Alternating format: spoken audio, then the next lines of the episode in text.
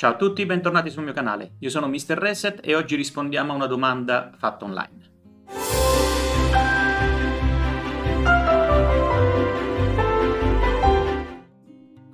Piccola premessa su questo video. Ho mischiato due domande che sono presenti su Dori, una da Black Cincilla e l'altra da Grey Kangaroo. Probabilmente è la stessa persona che ha messo due domande, visto che i profili sono descritti in maniera simile, quindi un mix, diciamo, questo video risponde alle due domande congiuntamente.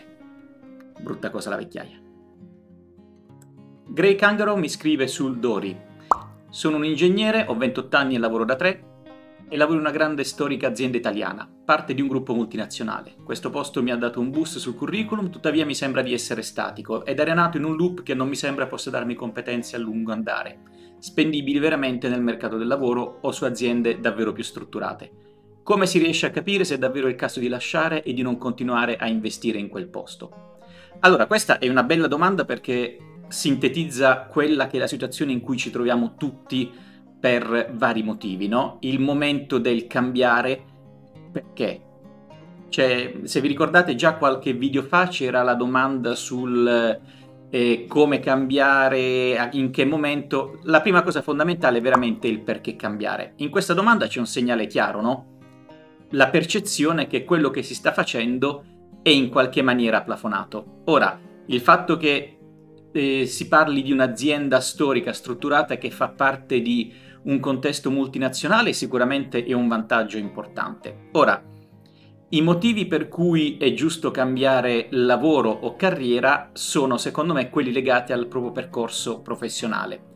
Bisogna stare attenti a non fare il solito passaggio dell'andar via perché c'è un problema specifico. Abbiamo parlato spesso della frase people join companies and leave managers, quindi tu vai in una società, fai l'application per un lavoro e poi quando ci sono problemi con il capo te ne vai perché il tuo mondo diventa il capo, no? Metti la testa nella scatola di quello specifico problema che può essere il capo, un progetto e quindi tutto il tuo mondo diventa quel problema attorno a te, mentre magari ci sono 2000 altre cose interessanti che succedono. Ora, quando si ha la percezione di essere in una posizione con opportunità non molto interessanti o che comunque quello che si sta facendo abbia raggiunto o possa raggiungere presto un plafond, lì secondo me bisogna un attimo capire quanto è qualcosa di strutturale e quanto è qualcosa di individuale. Mi spiego. Come avevo accennato un'altra volta, non sempre in azienda le persone sanno di quali sono le nostre aspirazioni e le nostre intenzioni. A me è capitato personalmente che a un certo punto, quando ho messo nel mio development plan l'interesse a cambiare posizione e occuparmi di cose diverse, il mio capo l'ha accettato in maniera positiva perché gli era sfuggita, o gliel'avevo detto troppo tempo fa, o non gliel'avevo detto nel modo giusto, o se l'era dimenticato, ma per un motivo o per l'altro la sua percezione era che Maurizio fosse assolutamente contento di fare quel tipo di attività perché performavo perfettamente e quindi, come moltissimi lavoratori, l'idea di continuare a farle approfondendo, ripetendo e portando più risultati in quel settore era assolutamente accettate in linea con dinamiche aziendali. Quando invece ho evidenziato che io avevo interesse a spostarmi perché quella cosa mi aveva dato quello che poteva darmi e quindi ora volevo mettermi in gioco su altri argomenti, questo ho dovuto esplicitarlo. C'è stata l'opportunità, l'ho fatto e quindi poi c'è stato l'ennesimo cambio orizzontale spostandomi su una funzione e occupandomi di cose diverse e molto più interessanti per me, non che la prima non lo fosse, ma diciamo aveva esaurito la parte stimolante. Ora, questo per dire una cosa, ci possono essere delle aziende che sono strutturate in maniera tale che, cioè, veramente hai un cap, un plafond a quello che puoi fare perché l'azienda non fa niente di più. Sei in un'azienda che si occupa della manutenzione di una parte specifica di sistemi, di macchinari o fornisce dei servizi in un quartiere, in una zona di una città, il plafond è chiaro che è lì, no? Non puoi fare nient'altro che questo perché il business della tua azienda è limitato a quello.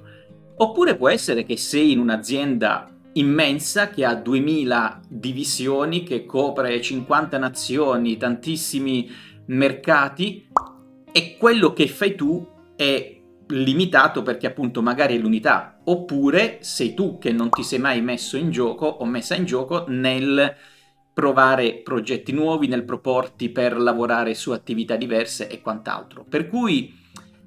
io direi in questo specifico caso di fare due tipi di esercizi. Il primo è un esercizio interno, cioè appunto capire cos'altro si può fare, parlare con il proprio manager, fare uno skip level. Poi alcune aziende ce l'hanno questo molto strutturato, no? Come dicevo, nella mia azienda c'è proprio un development plan all'interno della piattaforma di HR. Ci sono proprio, c'è la parte dove c'è il learning, c'è la parte dove ci sono le performance e poi c'è la parte dove c'è il development plan in cui congiuntamente con il proprio capo, raccogliendo anche feedback dai colleghi, si inizia a capire quale potrebbe essere un interesse e quindi quando ci sono delle nuove opportunità magari si sa che 2 o 3 persone sono interessate, perché considerate che moltissimi degli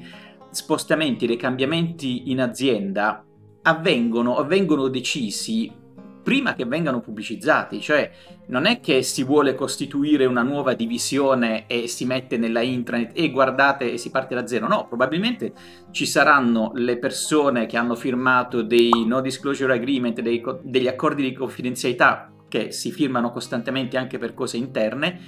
e stanno lavorando sul design di questa nuova struttura, di questo servizio, di questo nuovo business,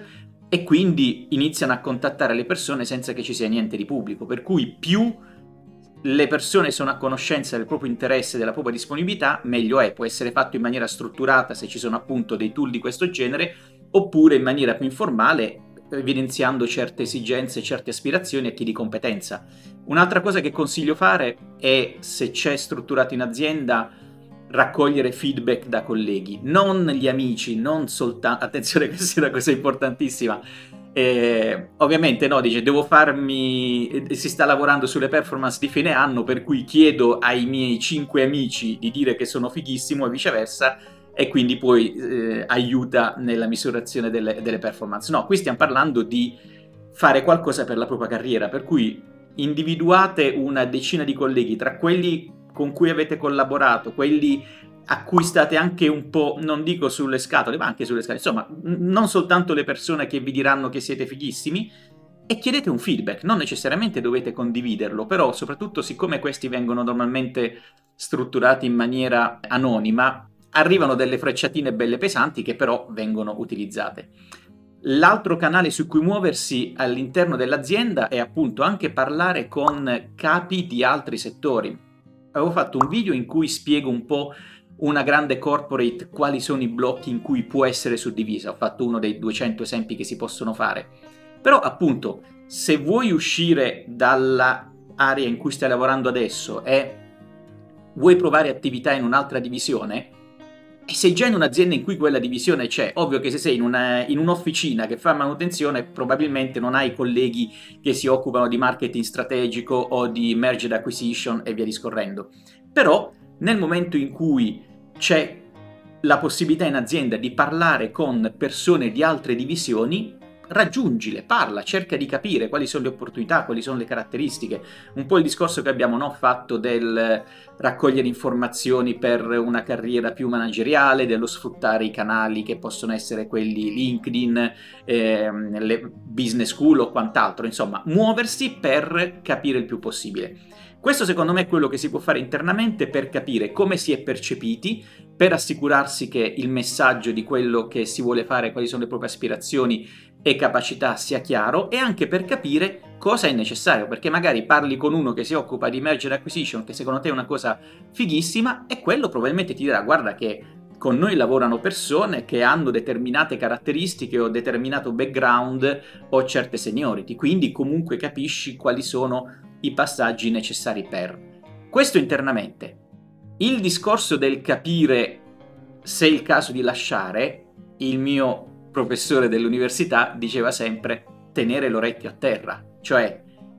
il contatto sempre con il mondo del lavoro esterno ci deve essere. Per questo il vostro LinkedIn deve essere sempre aggiornato, curato, dovete sempre avere il curriculum pronto, dovete avere il più possibile un'attività online, se potete pubblicate degli articoli, commentate articoli di altri, e comunque vedete un attimo quali sono gli annunci di lavoro in Italia o all'estero, nella vostra zona o da un'altra parte. Poi ognuno ha la sua situazione familiare, personale, conosce, però nello specifico caso Grey Kangaroo è stato anche all'estero, per cui sicuramente il poter guardare fuori è un'opportunità in più, o magari anche fuori all'interno della propria azienda, no? Se ci sono delle posizioni all'interno, probabilmente avete nell'intranet le posizioni aperte nel gruppo anche in altre nazioni, vedere che cosa c'è. Però appunto l'unica maniera per sapere se può valer la pena fare un salto è capire cosa sta nel punto di arrivo, no? Cioè io devo capire cosa offre il mercato, cosa si può fare. Ora credo che una delle altre due punti in questa domanda siano il verticale verso l'orizzontale, cioè se sei specializzato su un tool, quanto, non conosco quale sia il tool, ma quanto c'è il rischio di questo tool che diventi obsoleto? Non lo so, è un tool che tra 3 anni probabilmente sarà sostituito da dei meccanismi di machine learning, intelligenza artificiale, sparo paroloni a caso perché non è il mio settore, però anche lì no, magari divento il più figo del mondo nel costruire biciclette con le ruote quadrate, poi arrivano tonde e mi hanno fregato, no? Allora capiamo un attimo quanto veramente diventare il master dei master in una sola cosa possa aver senso. Per fare quell'altro salto, appunto, guardate all'esterno, eventualmente parlate anche con dei cacciatori di teste, non c'è problema, ripeto, siamo tutti professionisti, per cui se qualcuno nel mio team o nella mia divisione si sta guardando attorno, nessuno si scandalizza, ragazzi. Quindi ricerca interna, ricerca esterna, capire quali sono le opportunità, e poi solo quando si ha una serie di dati si può decidere se.